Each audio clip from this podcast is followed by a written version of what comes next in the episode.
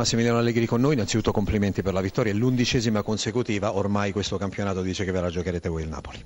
Ma era importante vincere, soprattutto fare una buona prestazione contro una buona Roma che non ci ha concesso niente, il primo quarto siamo partiti molto bene, eh, potevamo sfruttare con giocate un po' più di qualità in quel momento così non è stato, poi la partita è stata in equilibrio, non abbiamo concesso niente alla Roma, ci sono state poche occasioni, e sono partite che, che, durante il campionato ci sono e bisogna essere bravi a sfruttarle con, con episodi singoli. Campionato ancora lungo, ci sono 17 partite, 51 punti a disposizione, quindi nessuna è tagliata fuori.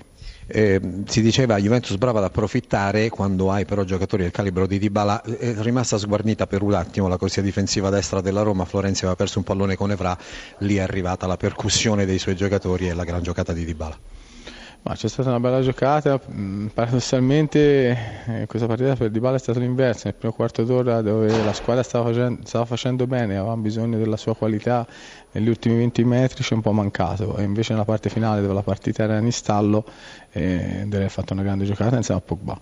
E assieme a Pogba io mi permetto di dire assieme ad Andrea Barzagli, non la giocata magari ma la partita in generale perché d'accordo che Zecco era lì isolato lì davanti, però nelle poche azioni, le poche palle che ha avuto a disposizione il centravanti della Roma Barzagli è stato praticamente perfetto. Barzagli è un giocatore straordinario, eh, ha avuto questo problema al porpaccio, è rientrato, sta bene e ora come stanno bene gli altri difensori, siamo in un buon momento, oggi era una partita importante, delicata, perché era uno scoglio da superare nel migliore dei modi e i ragazzi sono stati molto bravi. Studio. Sergio Brio. Sì, buonasera Massi. Buonasera Sergio. Complimenti per l'undicesima vittoria perché io so perfettamente che è durissima vincere 11 partite consecutive eh? e tu ci, st- ci, sei riuscito con grande merito.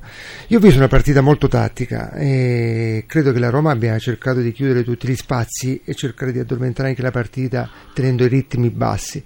L'unica colpa che ho visto la Juve secondo me poteva alzare un po' i ritmi e giocare la palla più di prima.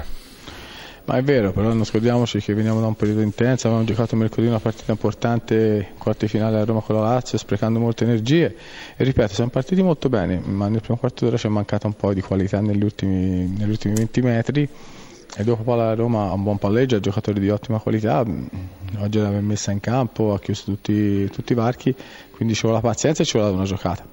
Chiudo con Massimiliano Allegri chiedendogli non ci fosse Higuain si parlerebbe solo di Dybala.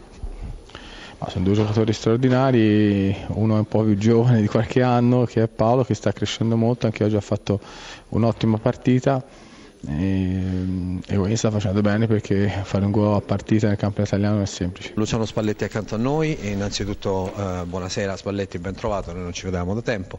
E, mh, cominciamo dalle cose positive.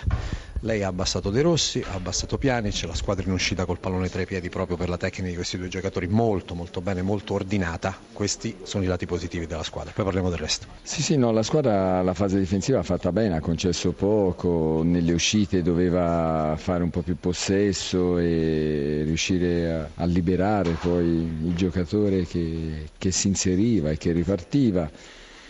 Su questo insomma, dobbiamo fare qualcosa di più e, mh, e poi naturalmente la fase offensiva in generale è chiaro che dobbiamo, dobbiamo migliorarla.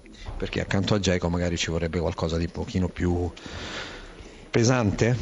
No, ci vuole, ci vuole, che salga tutta la squadra perché poi ripartire dalla metà campo, insomma in mancanza di Gervigno è l'unico che può fare, poi, per cui ci vuole il, il, gioco, la coralità della squadra che arriva nella tre quarti avversaria facendo girare palla, andando a occupare quelle, quelle posizioni che poi creano un po' di difficoltà di ordine all'avversario. In mancanza di Gervigno, questa, non volendo questa sua frase è un po' una notizia, o meno un punto, uno spunto dal quale partire per parlare ad esempio di giocatori che dovranno arrivare. Lui è un calciatore eccezionale che ha questa qualità in più.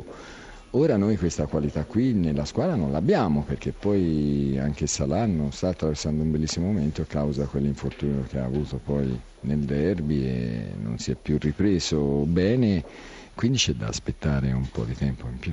Non si potrà aspettare tantissimo però se la Roma vuole conquistare delle posizioni che le competono, perlomeno quelle che erano indicate alla vigilia di questo eh, campionato. Um, lei sta agendo anche molto sulla diciamo così, psiche del, dei suoi giocatori, in particolare abbiamo notato un richiamo a Florenzi a fine partita perché forse è andato a parlare un po' troppo con l'arbitro. E... Lui è un grande, un grande calciatore, un bravissimo ragazzo e diventerà un grande campione, ha già fatto vedere le sue qualità e, e quello lo deve lasciare perdere, deve fare quello che, che, che, gli riesce bene, perché poi lo vedono tutti, si, si tira le, diciamo, eh, si tira le, le, cattiverie o le reazioni di quelli che vogliono andare a in bocca al lupo, in bocca al lupo in, in questi comportamenti, in questi atteggiamenti. Ecco.